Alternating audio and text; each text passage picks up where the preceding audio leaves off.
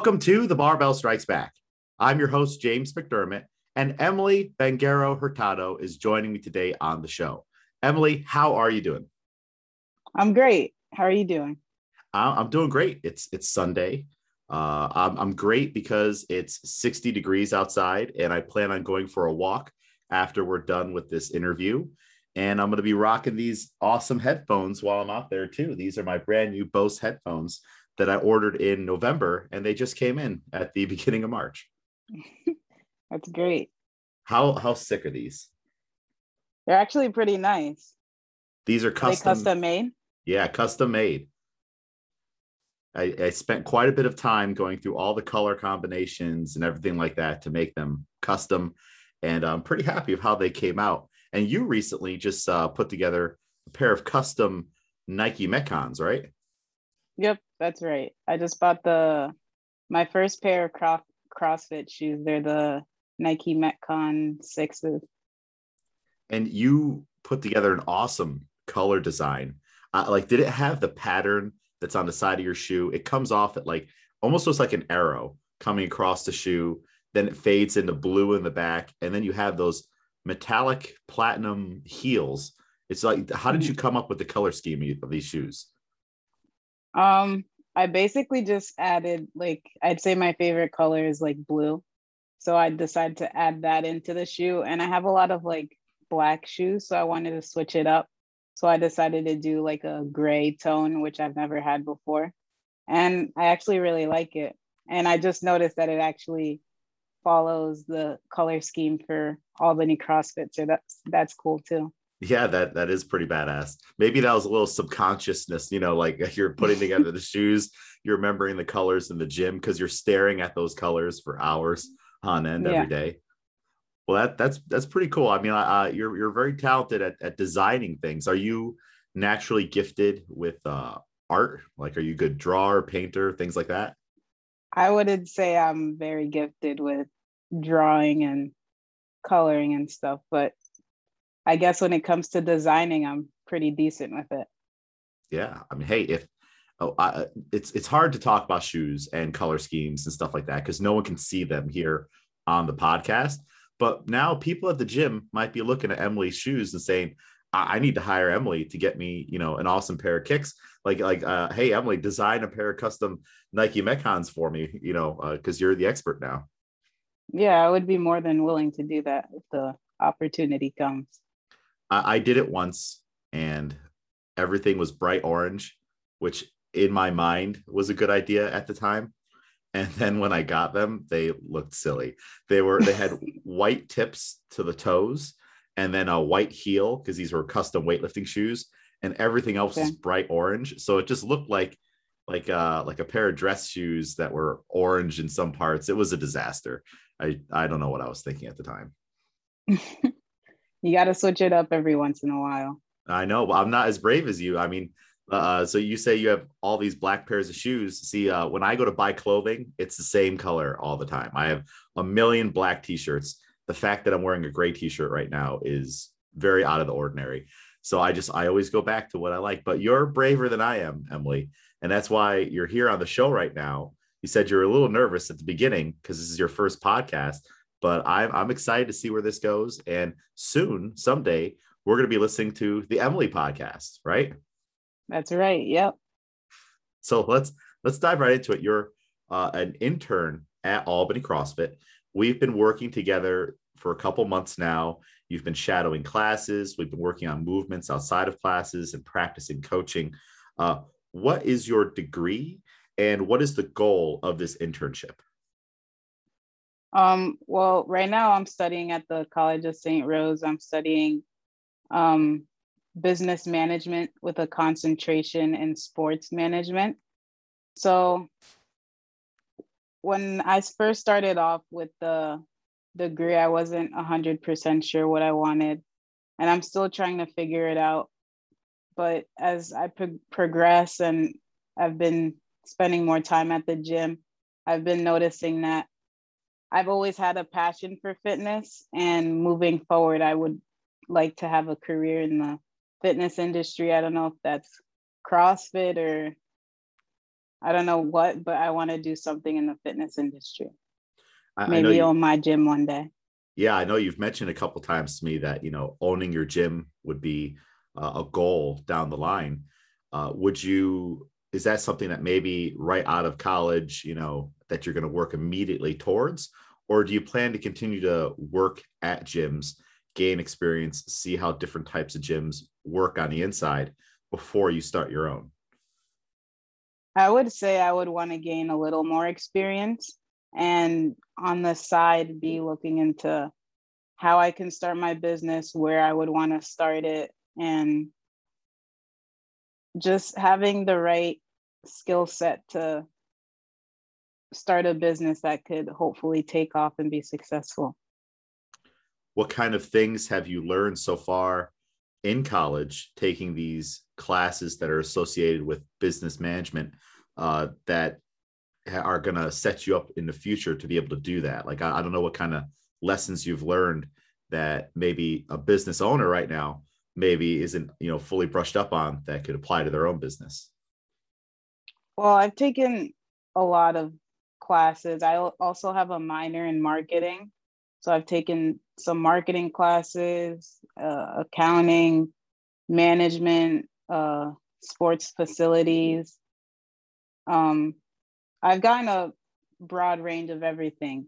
And I'd say the marketing's been very helpful, especially during times like now where social media is used a lot to like progress businesses and also like with the accounting and all the numbers aspects that come come into the business.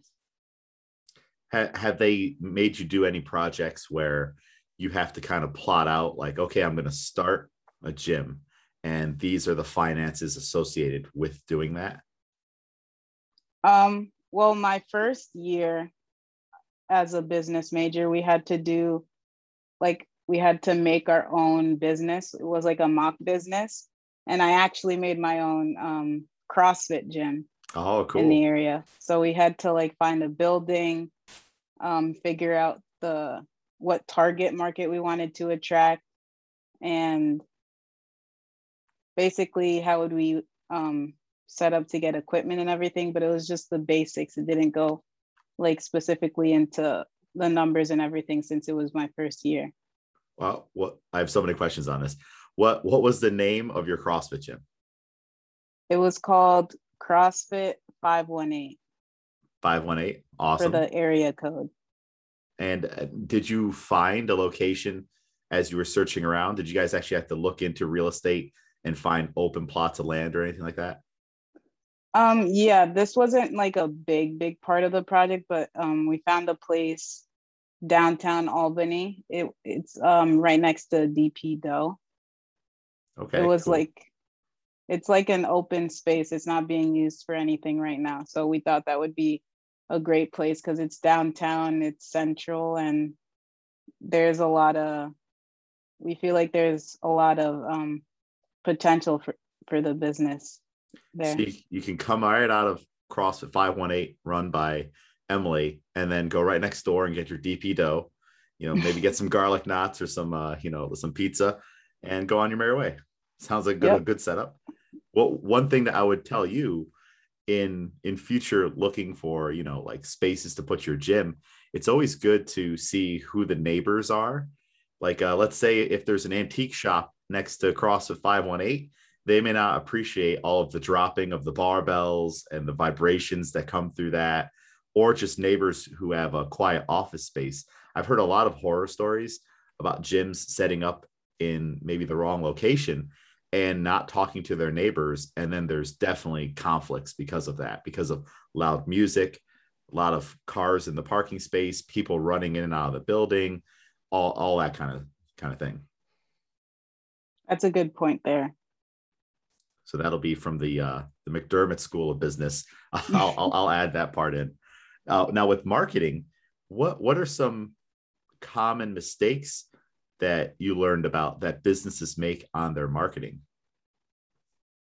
Um, I would say some mistakes are they don't do enough advertising for the gym or they also don't have the correct target market that they need to reach. So they aren't able to progress. Mm-hmm. when you say target market do you mean okay we're going to be focusing uh, our gym really caters to people who want to be competitive versus we want to cater towards kids or people who are elderly or everyone kind of a general fitness mix is that what you mean by target market yes i mean by like a general fix like if you want to target kids college students or like middle aged um, depending on all of that what was your target market um, our target market market was um, college students since we would be downtown and closer to all the colleges like St. Rose and UAlbany. So that's what we were going towards. That that makes a lot of sense. Is, is that is that your dream target market? Because it's one thing to do it for a class, but like maybe deep down you're like, man, I I really want to work with sports teams, or I really want to work with the elderly. You know, like, like what's your dream target market? I honestly want to have a broad range. Like I want to work with athletes. I also want to work with elderly people and also kids that want to get into the sport. So uh, uh, the nice range of, of things, not really focusing on one or the other. Uh, have you thought about how you would cater to those different needs inside of your gym? Are you running group classes? Is it individual personal training? Uh, do you have like a competitive class? You have your kids class? Like, how would you do this inside of CrossFit 518? Um, we would probably start off with little um have classes separate for the younger kids, let's say 15 and under. And then we would have other classes uh catered for like the teenagers up until like any age range. But I feel like the younger class classes would be more beneficial since they won't be lifting as much or having the same techniques down like the older people. Yeah. I'll, I'll, you'll have to remind me. I should send you the CrossFit Kids training manual because uh, that was a very fun course, you know, and that you should put that on your list of courses to take eventually if you're looking to work with kids. Have you worked uh, in a fitness environment with kids before? Um, I used to have a summer job where I was uh, like the gym teacher for kids ranging from, I believe it was second, third grade up until eighth grade. So I, I was a sports teacher. So I would set up games for the kids to play and yeah, just have some stations set up for everyone to play with. The the toughest part about working with kids that I've always found has been the discipline aspect of it. You know, like like someone's not following the rules, and you, got to tell them, all right, well, you're going to sit out today, you know, or you're we're going to have to go talk to your your mom or your dad. How how are you as a disciplinarian uh, in these classes? And any advice? Well, it was actually a an interesting experience with the younger kids. I feel like they were a little tough to deal with because they want to be running around doing whatever they want, not really like they don't have the attention span to focus on one thing at a time. So for them, you would have to set up like different stations. But I feel like with the older kids, um, it was kind of the same because let's say the boys wanted to play soccer, the girls wanted to like jump rope or draw. So I would uh, divide it up like that too, so the kids would have something to choose between. I think that that's good, especially you know for those older age groups. You know, like give them a little bit of autonomy, a little bit of a choice. Like, hey, would you like to go draw or, or jump rope or play soccer, or we can also do this over here. Kind of just let them choose. But you've already chosen the the, the options. You know, you you like you're gonna constrain it to like these three things, but then they get to pick within that. Yes. Yeah, I think this is a, a, smart way to do it. You know, that way everybody everybody gets what they want and it's not just coach Emely being like nope nope we're all playing soccer today even though you all hate soccer you know but that's just the unit i picked for today. Yeah. That, that's a good thing. A uh, good aspect of being a coach is you have to be flexible but you also have to be firm you know like if some of the kids are like well i don't want to do any of that was like well you're here we have to do some of it so let me help let me help you figure this out. Yeah it was an interesting experience but i really enjoyed it. Yeah now are you are you gonna are you currently doing that too? Are you gonna be working with kids this summer at all? Or right now are you just focusing on uh, just working inside of gyms? Right now i'm just focusing working in gyms. Mm-hmm. that was just a summer job i had one day. Okay. One summer. Now going back to college what have you learned uh, in terms of entrepreneurship? And you know have, have they gone into like the nitty gritty of all right like you're going to have your gym or your business and you may be working you know 80 hours a week. You know you may be sleeping there some nights. You may not be able to pay yourself you know for a certain amount of time and you may not go on a vacation for 10 years and it's going to take time and a lot of effort and blood sweat and tears on your end. What, what have you learned about entrepreneurship throughout this program? Um, well, I haven't had a class uh, just focusing on entrepreneurship, but like what you just said, it's gonna take a lot of hard work, working long hours, um, figuring out what exactly I would want to do with my business to be able to start off on the right track. Yeah, and you know, I think you're you're capable of it. You're a hard worker. You've been doing a great job at Albany CrossFit. You you have a, a fantastic memory. So like I'll uh, like typically we'll go over a movement and I'll break down all of the the steps of a progression. And one thing that you really got going for you is that you remember those steps pretty much automatically. Uh, and then you're able to turn right around and teach it. So you've got a great memory, and and I feel like that kind of bleeds into having a, a great attention to detail. So I think you're gonna you're gonna do great in that regard, and those are important qualities for an entrepreneur and a business owner to have. Because I imagine you know CrossFit 518 or Emely's gym, you know, like you're gonna have everything organized a certain way. You're gonna have the floor this way. You're gonna have a rig over there. Have you thought about what the inside of the gym would physically look like if this was your dream gym? Um, I would try to keep it simple. Um, uh, based on the CrossFit gyms I've gone to, they have a pretty similar setup.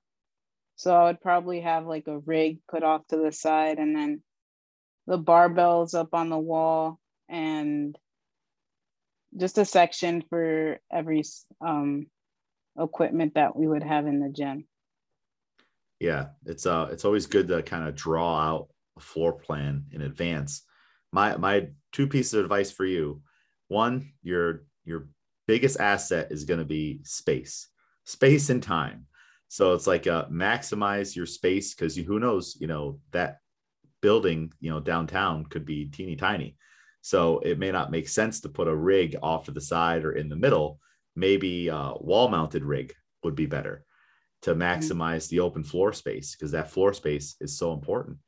And uh, uh, another big advice I'd give you would be to you start small. You know, maybe you only have two rowers in the beginning, well you can always add rowers later as you need them.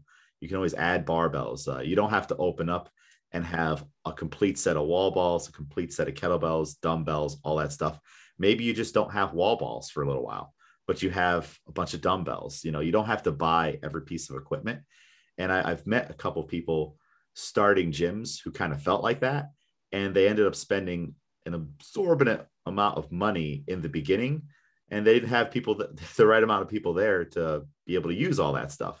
So you want to make sure that you know you start small. You can always add it later. Okay.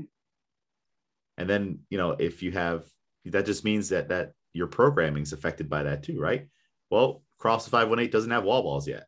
We don't need them. And it also costs $100 for like a 10 pound wall ball, you know? So that's not uh, a logical expense. And we're just not going to program those. Maybe we do dumbbell thrusters or we just do other things. Uh, you can always start small on your programming and start small on your business and grow it up. All right. Yep. I like that. Um, because I didn't think of that at first. So it's a good thing to keep in mind. Yeah. So it's um that'd be a part of, you know, like a in a budgeting class, if you were gonna try to budget out, you have X amount of money. Let's say you have twenty thousand dollars, you know, some things just aren't worth the expense. And like wall balls might be one of those things. Slam balls is definitely one of those things. Like we didn't have slam balls, uh, I think until 2019, and our gym has been open since 2007. So it's like you know one reason we didn't have them for a large period of time is we would buy them and they would break all the time because the quality just wasn't very good in the beginning. The sand would leak out often, so we just didn't do that movement and we didn't program it and we didn't buy the equipment for it. And using wall balls as slam balls ruins the wall ball because they're not meant you know to have that kind of a, a beat down taken on them so it's always good to kind of think about what is the bare minimum i need to do to open this gym and provide people with effective workouts. And you're going to automatically check off a lot of pieces of equipment that you just don't need right in the beginning okay. So we can we can talk more about that any anytime you want to when you start to plan out plan out your gym. What what are the essentials that, that you should get? But i want to dive into now you coming to albany crossfit. What were what were your first impressions of the gym when you first arrived there? And have they changed at all? Uh, hopefully for the better if they have. Um i actually had a pretty good first impression. I i walked in i liked the you guys have a big building i like that um i like that you offer um, the choice that you have a regular gym for weightlifting and then you have a CrossFit gym too. Um, it's a it's a nice facility, very spacious. Um, you have all the equipment that's pretty much needed in the gym. So I actually really like it compared to other CrossFit gyms I've been to. Awesome. Good good to know. We won't name those gyms. You know, I'm sure yeah. Sure, sure they mean well. We we are we're a very a very blessed and fortunate gym to just have grown in the space that we have and to have all of those things available to us, you know, like with that fitness center upstairs, the cardio room, and just all the space. Uh, uh, if there was one thing I would say that we're not blessed on is uh, sometimes that space is a little too big because that space also has to get cleaned. So it takes yeah. it, it, takes quite a while to clean that giant space, but uh, we're very fortunate for sure. Uh, what what has been your experience in class? Um, going through warm ups, learning skills, the workouts. I'm not sure if you were regularly doing CrossFit before you came to the gym, so uh, uh maybe kind of talk about a little bit your just experiences with doing CrossFit. Well, I started doing CrossFit summer of 2017. And ever since, I've just been practicing CrossFit every summer when I went home. Since I was away at school, I didn't do CrossFit. And I basically did CrossFit because I was a student athlete. I played soccer at St. Rose. So I like doing it to prepare myself for the season, get strong and fit. And in the time I did it, I enjoyed it. And at Albany CrossFit, I really like the setup. I like how the warm up is led, the stretching. I feel like I'm ready to go once it's time to do the actual workout. So I like the structure of how you guys run everything at the gym right now. Got to warm up properly for these tough workouts. Now, uh, have you uh, you've been involved in sports? I'm assuming your entire life. Correct me if I'm That's wrong. Correct. Yep, so, that's correct. So now, how have you noticed, you know, just CrossFit training in general has prepared you for sport versus what you were doing maybe before CrossFit? Um, well, I'd say before CrossFit was very different because I I've always been like on a sports team.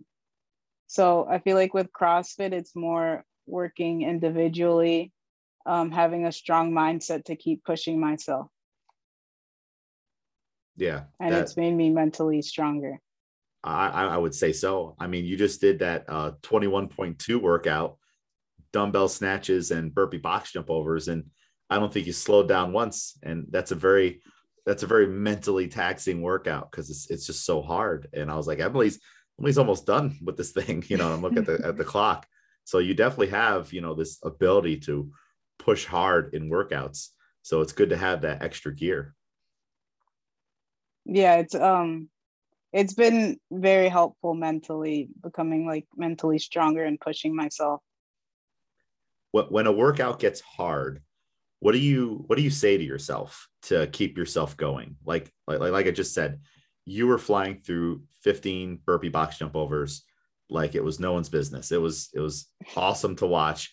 And I know my hands would have been on my knees, you know, just like contemplating life several several times during each set. And I remember it was when I did that workout way back.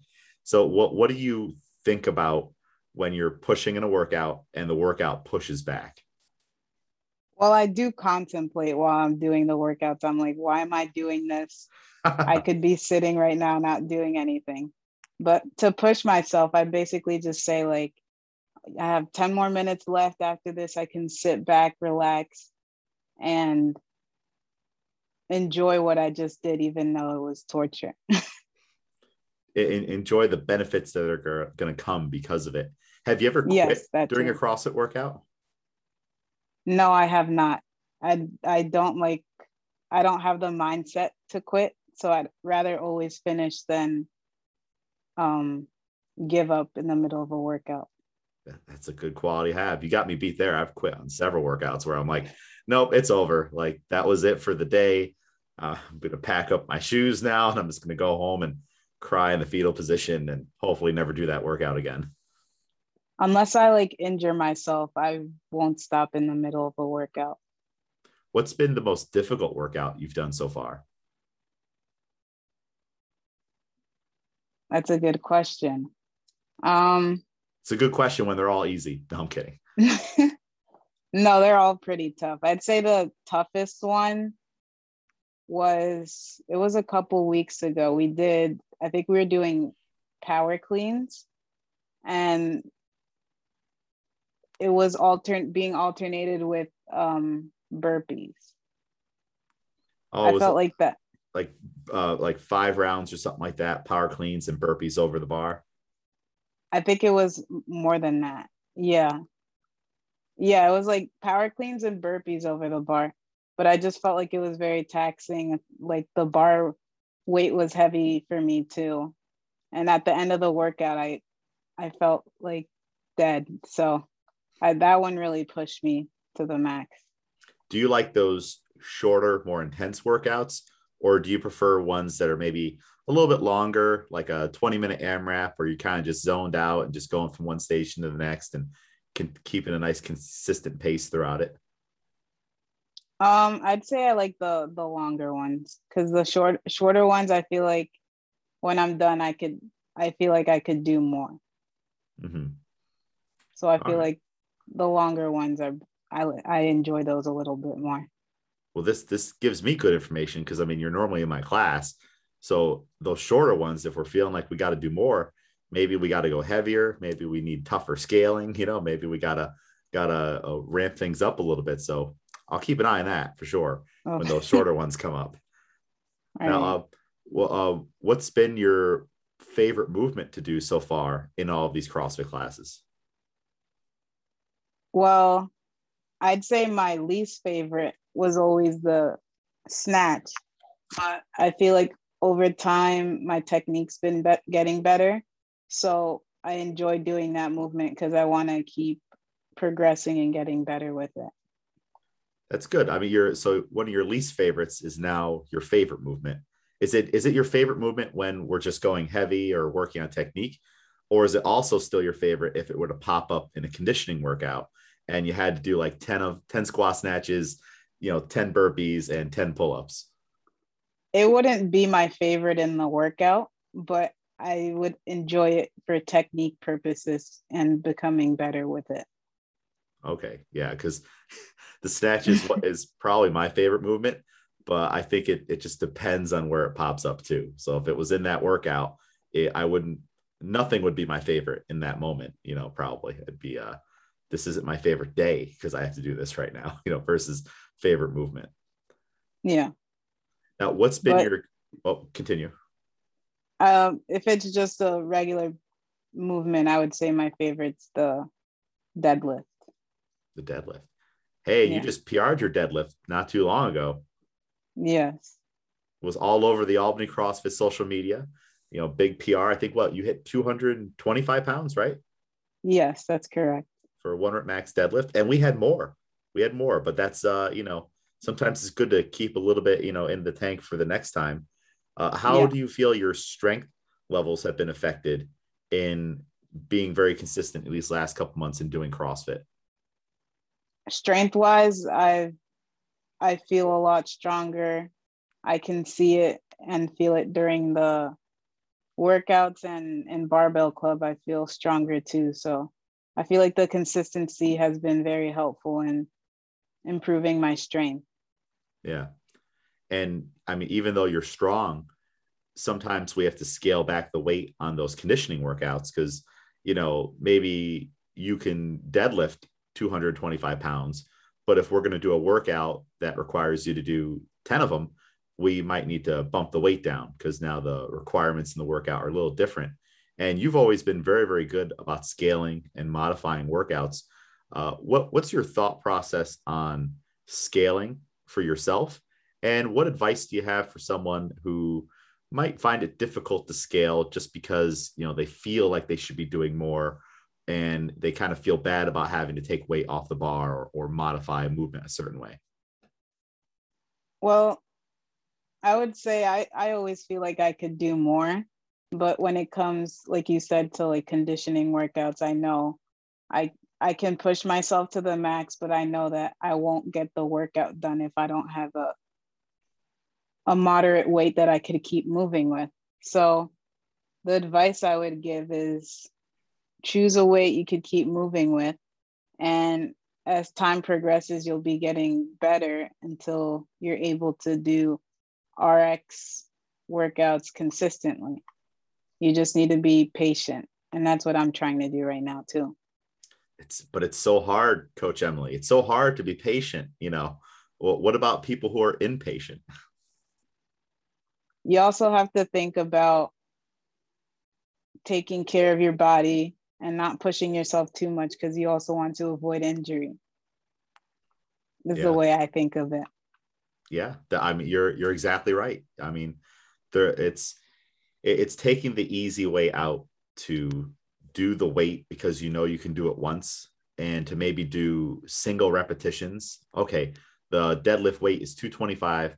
I know I can do that once. I can pick it up. We're about to do 10 reps. I'll just do 10 singles, even though the coach just said this should be a weight that we're using today that you need to be able to handle for doing all 10 in a row. So the the stimulus is different when you do that. And sometimes people's egos get involved, right? They're like, well, I, I can do this way. I know I can do it. I can't string it together. So I'll just pick it up once, drop it, pick it up once, drop it. And we've had this conversation, you and I, that when you do that, the intensity of the workout goes down. So now we're not achieving the proper intensity stimulus for the workout, and we're actually making it easier because you know what you're going to do every time you drop that weight? You're going to rest. Versus Emely, who's holding on for 10 reps in a row. She went 20% lighter and she's doing all 10 in a row and getting that time under tension with the bar, getting that metabolic stimulus. So it's two different workouts. How how how do you approach? I'm sure you've experienced it in sports.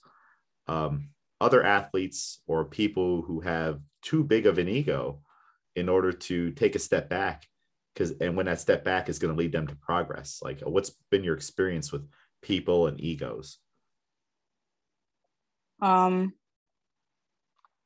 I would say there are a lot of people with big egos when it comes to like training, and you just need to have a group of people that are coachable and will take your advice, which is not what you're always going to get, but you have to be able to accommodate to their needs, but also be able to help them to not make the wrong choices. I, I like what you said there. Um, you're not always going to be able to get what you want. And I think so. Here's a question for you as a coach, should you always get what you want? And is there a situation where you should always get what you want versus not? As a coach, you're always not going to get what you want. But um I feel like you can't really do anything in that situation. Mm-hmm. You mean like uh yeah, you have a non-compliant athlete maybe? Yes. I would say for me, I always expect to get what I want when safety is involved and maybe when the group experience is involved, you know. Uh, but then on an individual basis, you know, I may want art to go 10 pounds heavier. That's what I want but he may not be feeling it that day. So I have to be ready to to meet him in the middle, or maybe okay, today's just not the day. I, I would say that's how I kind of kind of view it. Like safety is non-negotiable. Group experience should be non-negotiable. That like if something that someone is doing is really affecting everyone else in the room in a negative way, uh, but then individual basis, if if I come to you and you're like, ah, James, my shoulder hurts, I don't know about doing these pull-ups today. And I'm like, oh, but Emely, we got to work on these pull-ups. You know, like, like I need that that's a situation where I'm not going to get what I want. And that also kind of bleeds into the other one on safety, right? Yeah. Hmm. Just these are just interesting, inter- interesting things to kind of think about. You know, I haven't really thought about it from this perspective in a while until you you said that earlier. Get what you want. You know, it's it's a good thing for athletes to think about. It's a good thing for coaches to think about too. Yeah. I never thought of that before. So it was a good pop-up question. Yeah, that's that's the fun part about these these interviews, Emely. All the all the questions and all the just the thoughts and philosophies that might pop up from it. So you're not always going to get what you want.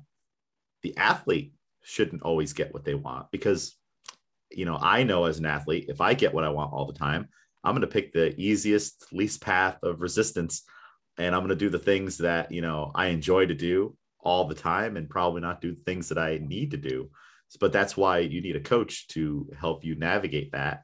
But as a coach, you you shouldn't always get what you want in a general sense unless I think it's safety related or the group experience.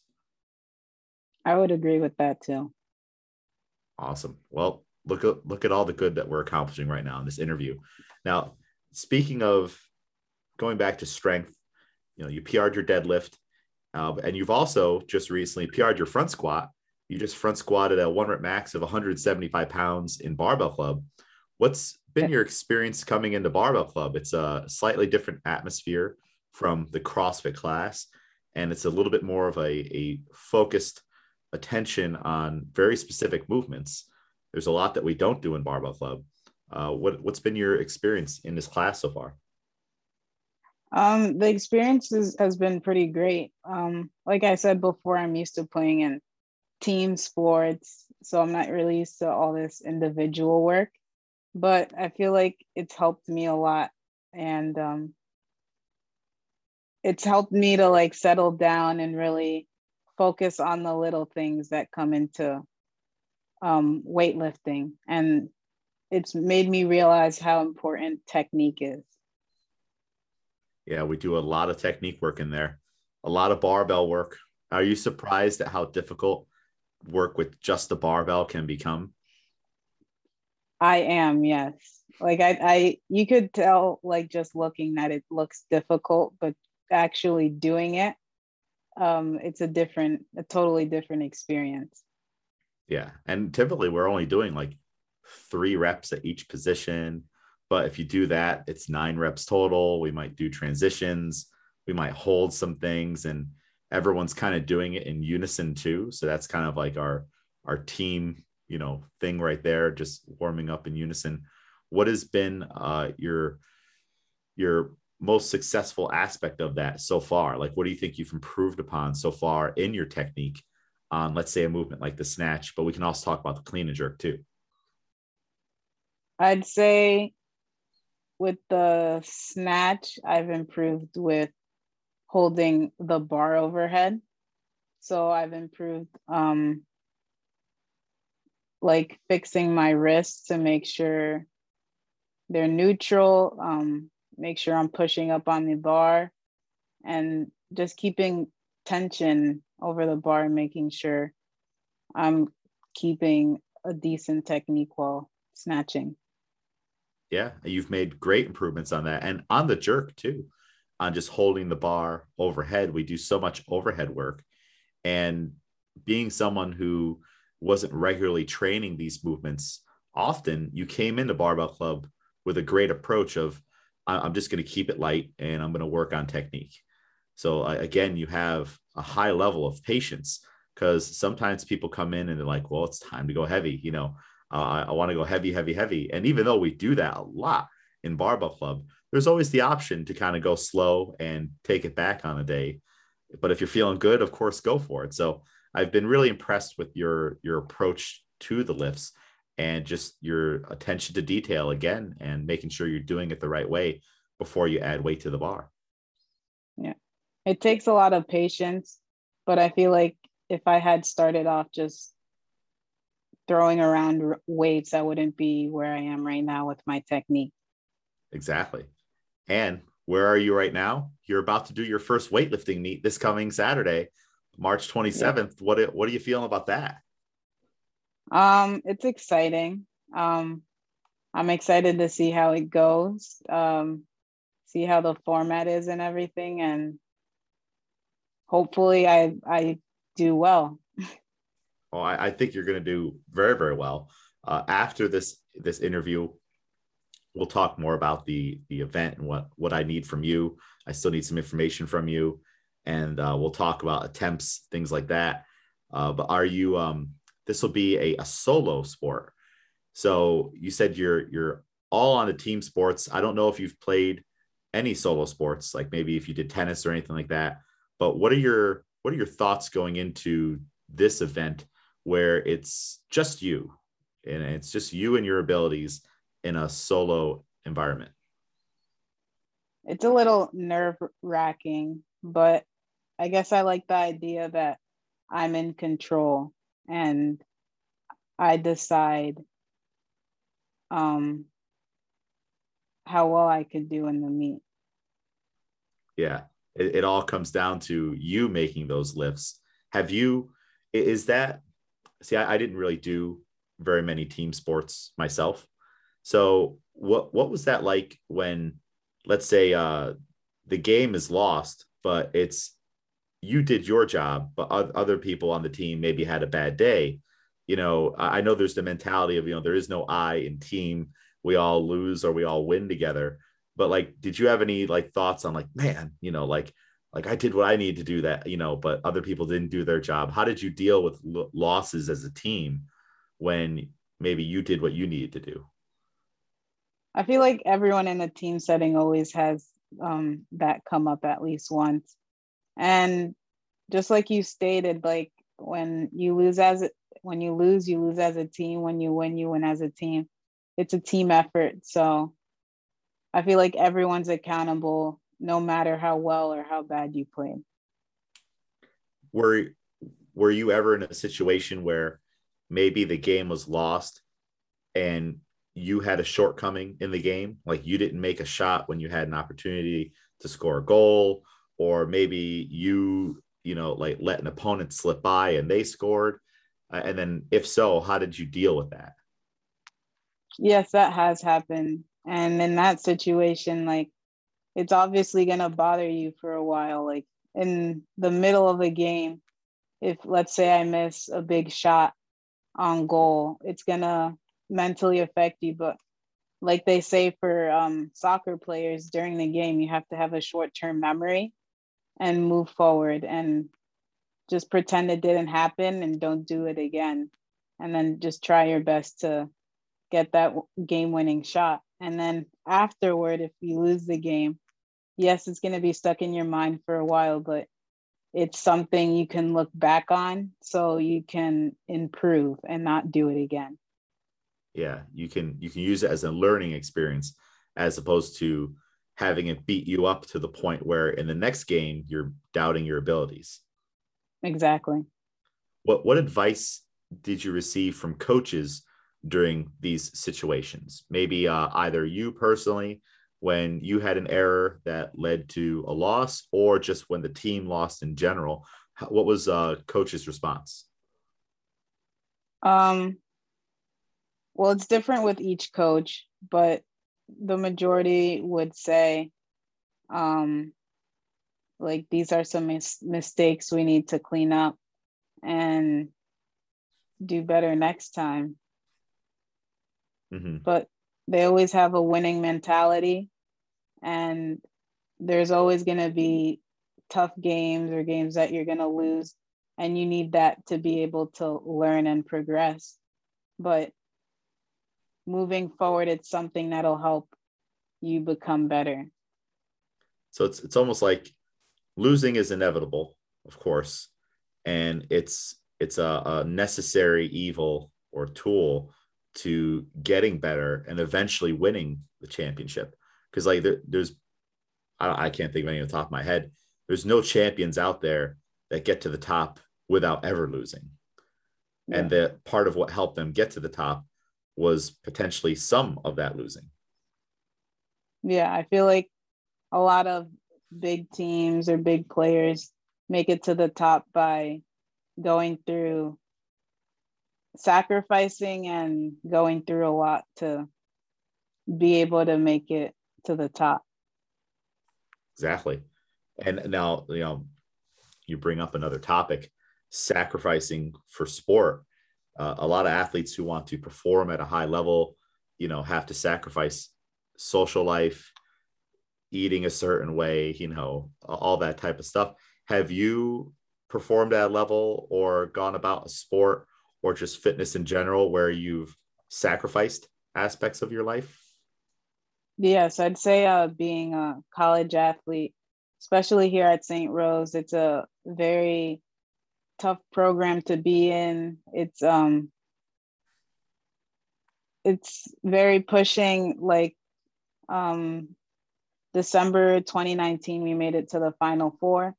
That took a lot of sacrifice um for D2. Um you couldn't go out. You had to eat well um, get sufficient sleep. It's a tough process, but it's worth it at the end when you get the reward and see results.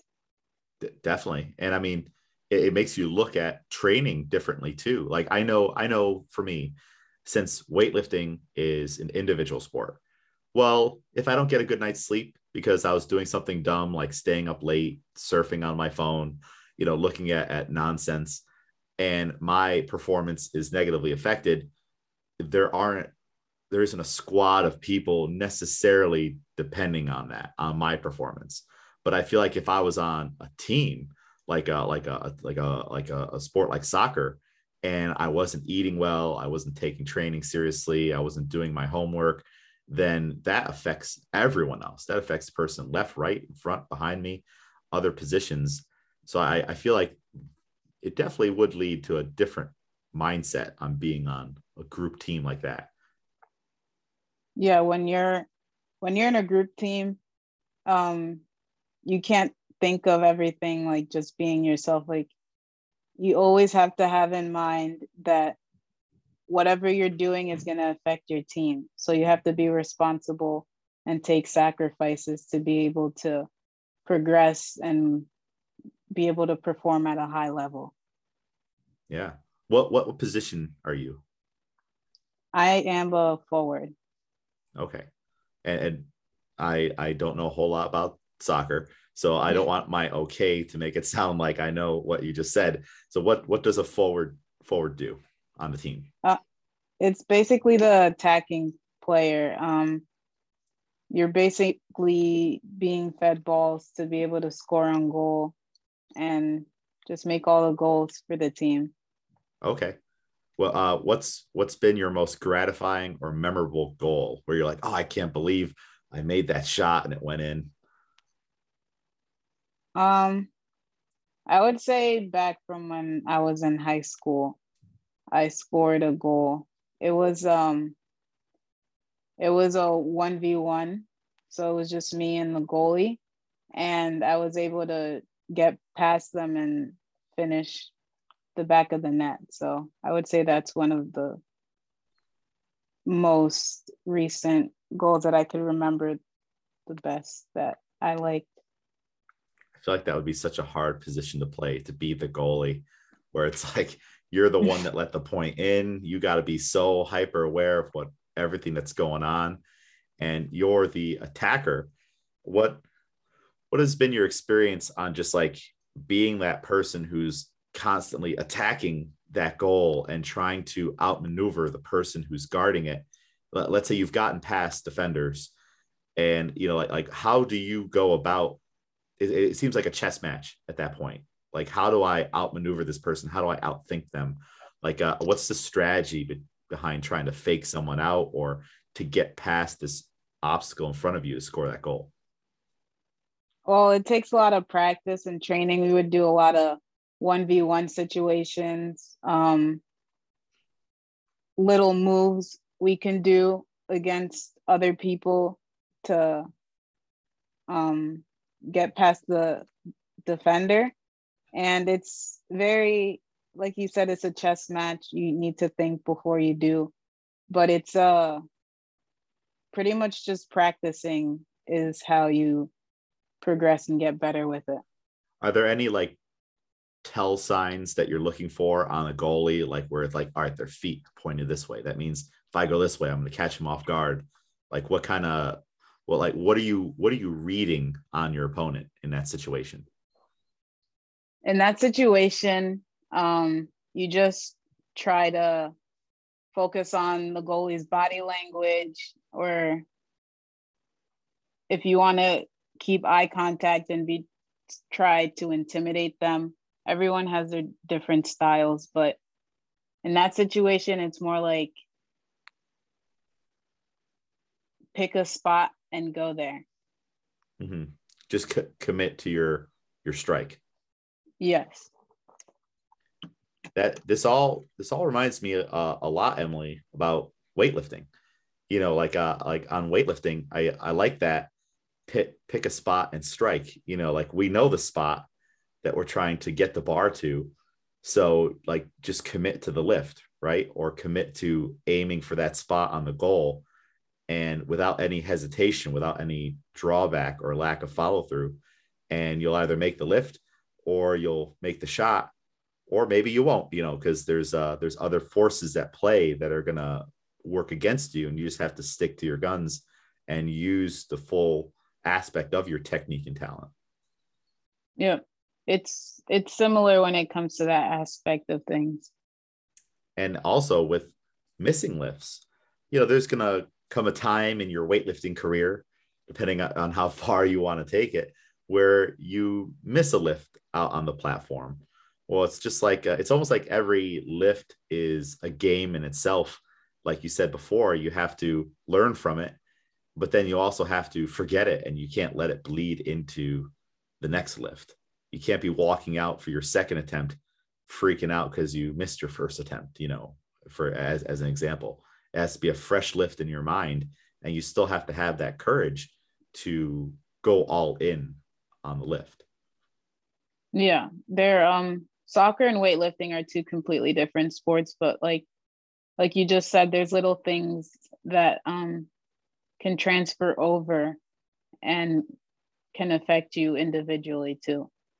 Yeah, uh, that's why I think you're gonna have a, a big advantage on having an athlete's mindset when you come up into these situations. You know, I've worked with plenty of people who have come from weightlifting as their first sport so they're dealing with all this for the first time, but you're coming from a group sport where you've experienced loss and wins, failure, success, mistakes, having to bounce back from them, and also having to commit fully to accomplish a goal. So you're bringing all that into weightlifting, also with the mindset of you enjoy the fact that it's just you because now you got full control over everything that happens out on that platform. I think this is a, a recipe for success, Emely. Yeah. So first, the uh, the Albany CrossFit spring cleaning, uh, weightlifting meet. Next, nationals. We're just gonna jump right from there. It's gonna big like like who knows? We'll just keep the training training going. Uh, all that being said, we got to get this first one under our belt very very soon uh, this weekend. So I'm excited, and I think you're excited for it too. Hopefully. Yep, I'm actually very excited, and hopefully it goes really well. it will. It will. Now, what's um, what are your pre-competition rituals? I'm sure before a soccer match, you have very specific things that that you do. You know, like maybe it's food, winding down for the night before, prepping. Well, what what do you do as a competitor to prep for competition? Well, to start off, I always get a good night's rest. Um, for food, I always want to get in a good source of protein, either chicken or a steak or a big meal and have my fruits, drink plenty of water, and just get in the right mental state to be prepared for the next day. What what what do you do specifically to get into that mental state, or is just being prepared the thing that leads into that? Uh, being prepared, and I feel like the type of music I listen to also gets me in the mood of getting prepared to play. Okay. What what's on the playlist? What what are we listening to uh, uh, before we're doing this weightlifting meet? It's a mix of everything. It depends how I feel that day. I could be listening to some rap music, some electronic music, or even some Spanish music. So it's whatever I'm in the mood to listen to that day. Okay. All right. It's got a you gotta feel the moment out and see, you know, okay, weightlifting tomorrow might be some Spanish music. Soccer match might be, you know, some pop, just depending on it just depends on the day. Exactly. Yeah. Okay. What kind of competitor are you? Like what's your mental state as a competitor? Are you someone who gets amped up before it's time? You know, like are you going to be at the edge of the platform, you know, like doing side shuffles, bouncing back and forth, air box in the air, like let's go? Or are you more calm and cerebral? Like what kind of a competitor are you? Um, I'd say I'm a lot more calm. That's how my personality is too. Um, I just like to remain calm and just be in the right mental state before it's time to go. Okay. All right. I was gonna say it'd be awesome if you were the other one. like all of a sudden, because because because we we we've all known you to be you like you just said, you're very calm, you're very you know quiet, you know. Yeah. Uh, but all of a sudden on competition day, you're like, let's go, you know, like you're like doing backflips and stuff. That would have been pretty funny. um, I have gotten like that sometimes, but for the most part, I'm usually pretty calm. How do you deal with nerves that come up before competition? I actually do become uh, really nervous before competition and I'll have ner- nerves right up until the point where I'm competing. So there's nothing I really do for it. I just let it take over and then but when it's time to compete, they go away. Mm-hmm. If that makes sense. Oh yeah. I mean, and nerves aren't a bad thing, right? You know, nerves show that you care and that you're in, invested in this. And I, I imagine over time, you've gotten very good about funneling and channeling that nervous energy into a productive performance versus letting it kind of hold you back. Yeah, it's it makes me I feel like I become more productive. And yeah. the nervousness helps me prepare. Now you've been competing in sports for a, a very long time, different levels. Uh, there's going to be some people who are competing for the very first time in possibly anything at this meet that we're doing. It's a very beginner friendly meet. Uh, we have a lot of first time weightlifters, just like yourself. Uh, but again, you're coming into it with a, a, a, background of sport and competition. What advice do you have for someone who's never competed before and they're maybe very very nervous about it maybe they're doubting why did i let someone talk me into doing this uh, what what are some words of advice you have for that person?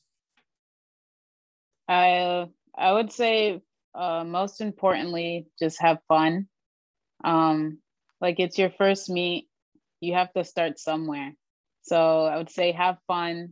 Um don't psych yourself out too much and just try your best is how i would take it. No i think that's fantastic advice. I mean have fun is the number one priority right? Like uh this yeah. is all all for fun. We're all around people that we we know or that are positive and we know want to see us succeed. And check it out i got it right here. This is uh the prize. Look at that.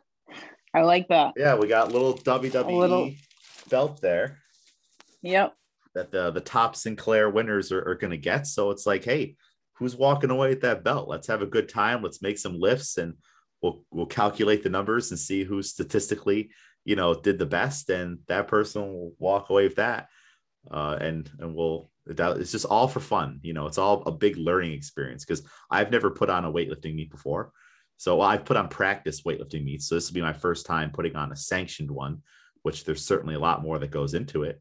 But i'm nervous too. This is my first time like doing this by by the books so like i'm probably going to make some mistakes just like people will make mistakes and miss their lifts. You know it's uh we're all just in it for a learning experience and to have fun. Yeah. And i feel like if they have a competitive mindset too it'll push them to want to work harder and keep their eyes on the prize. Exactly exactly. And it i th- i'm going to warn you in advance. After you do this first weightlifting meet there's a high probability that you're going to be hooked and you're going to be like what, when's the next one i mean like are we doing one next week like, uh, do I have to drive across the country and do one in two weeks? Like, when are we going to do this next weightlifting meet? Because it, it goes by so super fast and it always leaves you wanting a little bit more. You're like, oh, what if I would have went a little bit heavier? And it's the weight's never enough, Emely. You're always going to want more at these competitions. So, uh, uh, is that how you were a soccer? Like, win or lose, you finish the match and you're like, when's the next one? I want one. Or are you more like, ah, oh, let's let's take some time before we do that again. And I don't know if it's different with team sports versus weightlifting. I would always be looking forward to the next match. So I feel like it's kind of the same way.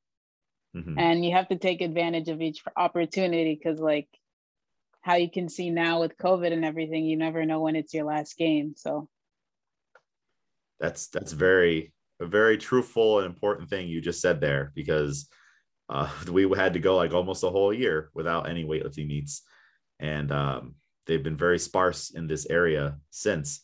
So we we definitely want to get into more of them, and that's why I want to host more of them too. Yeah, but it's yeah. I'm excited for it. Awesome. Well, Emely, we've had a, a, a great talk. Uh, I guess I have a couple more questions for you. Uh, first, you've you've been involved in in fitness for a while now, sports.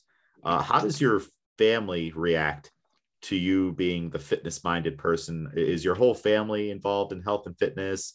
Uh, or are you the person where, you know, you'll give some advice to a family member and then they won't take your advice or question it. And then they'll read an article in a magazine and then they'll tell you about that advice like it's the first time they've ever seen it. Like I'm sure you've experienced those types of things.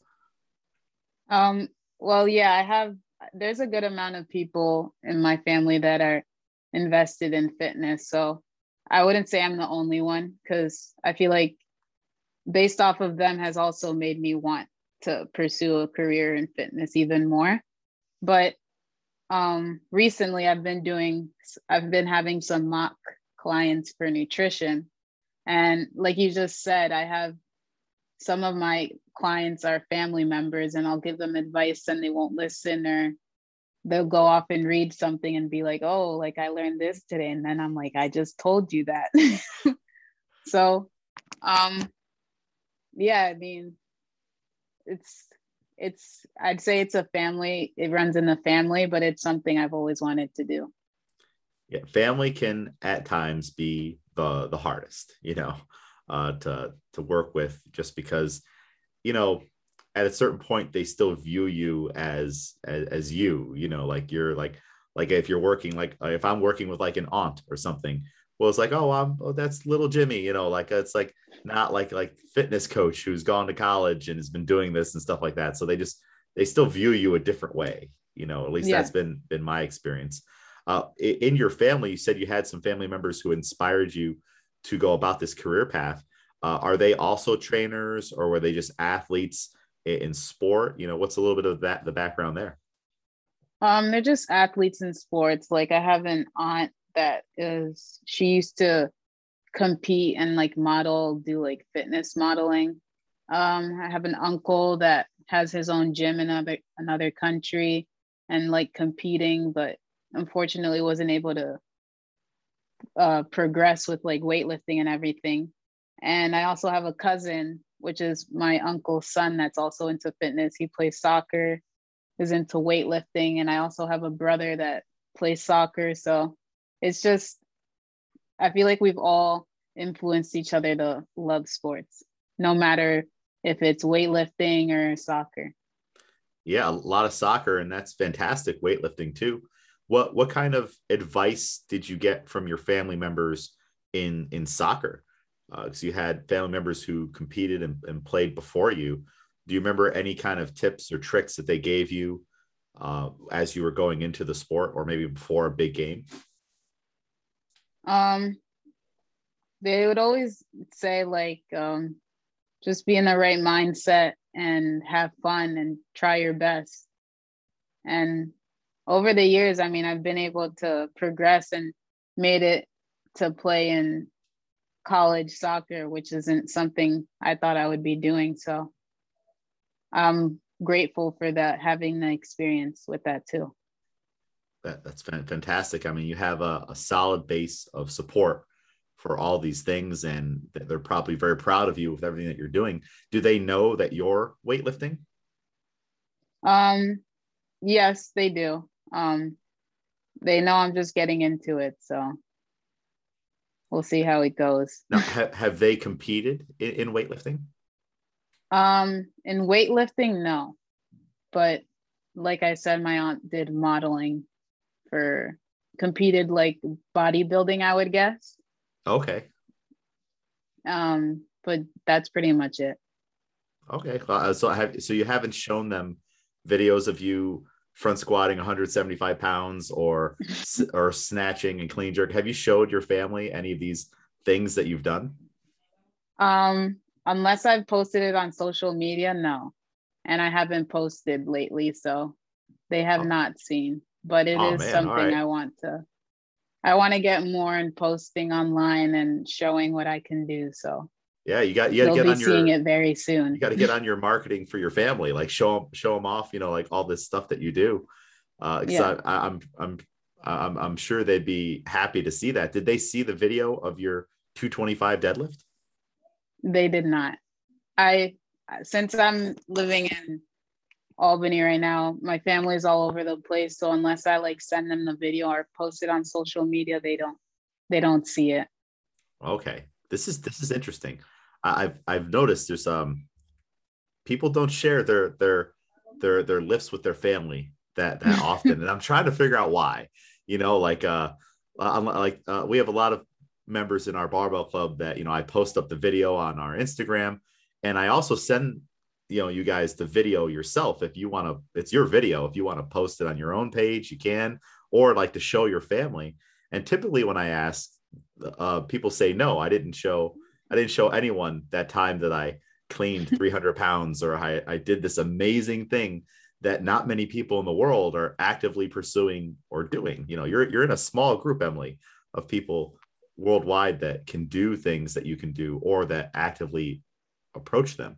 So just just wondering, just like what's what's your mindset? Like, how come you don't go home and like, look at this, look at this, look how awesome I am? Um, well, everyone in my family basically knows I'm involved in fitness. Like I've posted videos before. I don't do it consistently, but they have seen me train before. But it's something that I I like people knowing, but I also don't like putting it out there all the time. Mm-hmm. But I know that moving forward, I want to start posting more and having people see what I can actually do. yeah, hey, that might inspire them to uh, maybe want to do it themselves if, if they're not already, yeah. right? You know, and then also it it, shows a oh look how how strong Emely is. That and all right, maybe I will listen to your advice on that piece of nutrition you you told me about. You know, instead of not listening to you and then reading an article and then retelling you the same advice, you know, later on. Yeah. Yeah.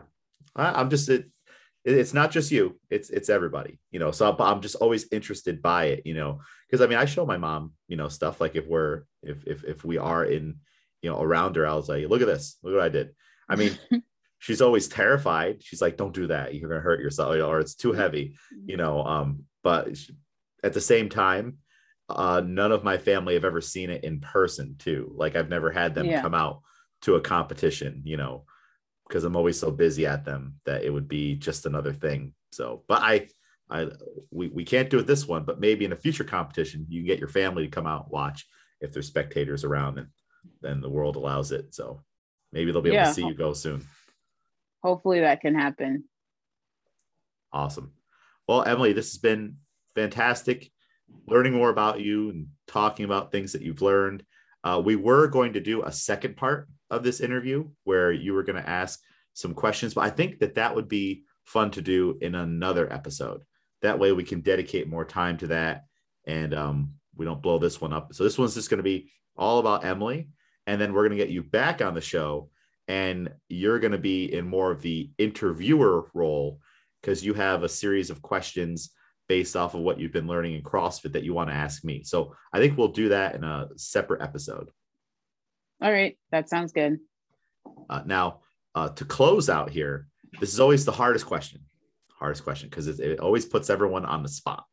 Uh, what's one one thing that you want to leave with the listener with? You know, what's one piece of advice, just or or just something that you want to say to the listener uh, on the way out here? Um, I would say if you're getting if you're new into getting into the sport of CrossFit or weightlifting or anything, um, and you're hesitant about it, I would say just take the time to get into the um, sport, try it out, see if you like it. And maybe you'll surprise yourself and actually find a love for a new sport, which is what I'm starting to do. So it's always good to try new things and see how it goes. Awesome. That was great advice. Yeah, a lot of people struggle with that question, Emely, but not you. You know, you're you're you're, you're miles above everyone else. I've I've mentioned this to, to many people at the gym, uh, coaches. Emely is far ahead of where a lot of us were when we were just starting off. So you've been doing a fantastic job interning at the gym. Uh, if if we went back in time and it was me and you interning at the same time, you'd be blowing me out of the water. You're way better than I was way back then. You're very knowledgeable. You've got a great presence in class. You're always one step ahead. You're a great assistant. You know, like uh, some assistants I've had, I have to, you know, like remind them over and over to adjust the music, you know. Uh, but unless like I'm throwing an audible and I need the music off at a certain time, you're always on top of it. You always got the music on, off. You're always a step ahead of me. And that's what a good assistant should be doing is thinking, well, what does the class need to go on to next? And what does the class coach need next from me? So you've been a fantastic assistant. Like I said, you have a outstanding memory and you've been killing it on teaching things in class and one-on-one and just overall very happy with the the work you've been doing and impressed at the level that you're doing it at. And I think that when Emely's gym opens up, it's going to be a place to be. Just don't put it right next to Albany CrossFit. I mean, we want to we want to be a business too. You know, don't drive us out, of, uh, you know, out of house and home. Yeah, thank you. Um, no, if I were to open up a gym, I wouldn't do it anywhere near um Albany CrossFit because you guys have been um very helpful helpful for me. I've been learning a lot with the internship. I've been enjoying it a lot. I enjoy being your assistant, and I'm very grateful for the having this opportunity and gaining more lo- knowledge. Oh yeah, and we're not done yet. We still have still a lot of work to do. So one yep. one class session at a time. Well, Emely, thank you so much for coming on the show. This has been great. Where can people follow you so that when you do start to post, you know, these uh these lifts and and more about yourself and and get your name out there, they can see all of it. Um, you can follow me on Instagram, uh, TikTok, Snapchat. Uh, the basics. My username is Emely E M E L Y um, Banguero.